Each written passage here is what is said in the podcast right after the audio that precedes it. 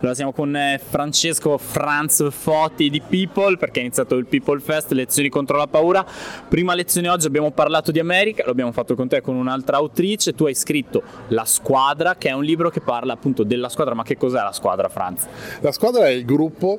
della sinistra nel congresso americano, la rappresentante più famosa che probabilmente qualcuno di chi ci ascolta conoscerà è Alexandria Ocasio-Cortez, ma non c'è solo lei, intorno a lei c'è tutto un gruppo di figure nuove, molto di sinistra, molto interessanti interessanti che sta cercando di cambiare il panorama della politica statunitense e in parte ci sta riuscendo e la cosa interessante è che lo fa ricollegandosi a quello che è un solco della politica progressista che negli Stati Uniti, racconto nel libro anche attraverso qualche storia, è sempre esistito di fatto sicuramente negli ultimi due secoli. Ecco. Ecco, ci sono due temi che voglio approfondire con te che sono presenti nel libro. Il primo è il, la comunicazione della squadra. Una, abbia, arriviamo noi da una campagna elettorale in cui qualcuno ha cercato di giocarla al non votate quell'altro perché quell'altro è il demonio e noi quindi andiamo bene per eh, contrasto. Anche in America c'è chi aveva provato a fare opposizione a Trump dicendo siamo comunque meglio di lui e invece la squad ha deciso di fare una campagna elettorale dicendo no, proponiamo qualcosa, non facciamo una campagna contro, facciamo una campagna pro dei valori, delle idee, delle politiche. Questo è un cambio di paradigma.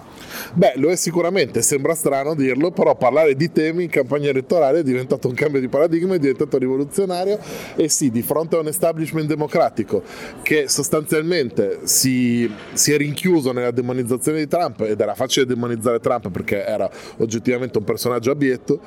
eh, quello che mancava era il racconto di ciò che si proponeva, di ciò che si voleva fare, perché non basta dire torniamo a quelli di prima, perché come noi ci siamo raccontati e abbiamo sentito anche questa sera, Trump diceva make America great again, ma Biden ogni tanto, e prima di lui Clinton, invece raccontavano un'America che è sempre stata grande. E così non è, perché per milioni di americani invece le cose non andavano affatto bene già molto prima che Trump fosse presidente. E a loro cercano di rispondere appunto le donne e gli uomini della squadra del nuovo progressismo americano raccontando ciò che loro vorrebbero costruire in America, quindi un'America più progressista, con un salario minimo più alto per tutti che permetta di vivere in maniera dignitosa, con una sanità gratuita o comunque sicuramente più accessibile a tutti, con un diritto allo studio più accessibile a tutti, con una riconversione ecologica per cambiare il volto dell'economia americana e creare nuovi lavori, in, ma al contempo salvando, eh, salvandoci dalla catastrofe climatica che è veramente la più grossa minaccia che abbiamo di fronte. Loro si affrontano tutti questi temi, poi con un linguaggio sicuramente più moderno, con un utilizzo molto sapiente dei social, ma anche con un portato politico differente, mi permetto di dire, cioè loro sono persone che vengono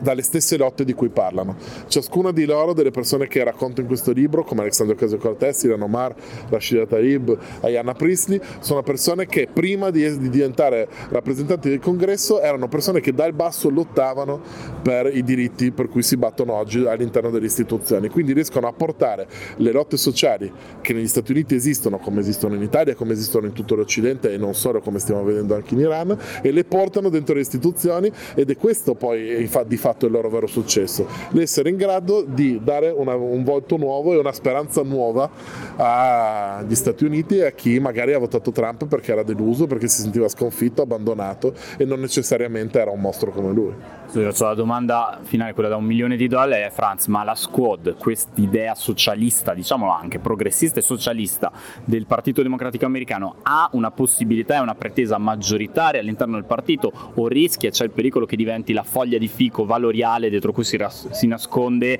eh, dire, il mantenimento del potere dell'ala più centrista che è stata però un po' sconfessata dai risultati elettorali. Ma allora guarda, non voglio fare previsioni perché poi chi scrive libri sugli Stati Uniti fa sempre il profeta e dopodiché spesso viene smentito, quindi cerco di non inserirmi nella categoria. Dopodiché quello che sta avvenendo negli Stati Uniti secondo me è di molto interessante è un cambio di paradigma anche dal punto di vista etnico, etnografico e demografico soprattutto. Come ho raccontato questa sera, ehm, le prossime elezioni potrebbero essere la volta in cui gli, gli elettori che vengono dalla nostra generazione, dai millennial e ancora prima dalla generazione Z, superano come numero le generazioni più anziane, che sono quelle che in America ultimamente hanno votato più a destra, diciamo, eccetera, in maniera più conservativa queste nuove generazioni sembrano essere molto progressiste. Se davvero deciderà, saranno convinte dal messaggio che portano i progressisti, i socialisti, eccetera, potrebbero dare effettivamente anche uno spazio che non so se sarà maggioritario, probabilmente no, non sicuramente nel giro di qualche mese, ma probabilmente nel corso del tempo potrebbe anche diventare sì qualcosa di che un nuovo corso in grado di dominare anche la politica americana e perché no. Speriamo, la squadra edito People, presentato il primo giorno di People Fest, elezioni contro la paura, grazie Franz di essere stato con noi. Grazie a voi.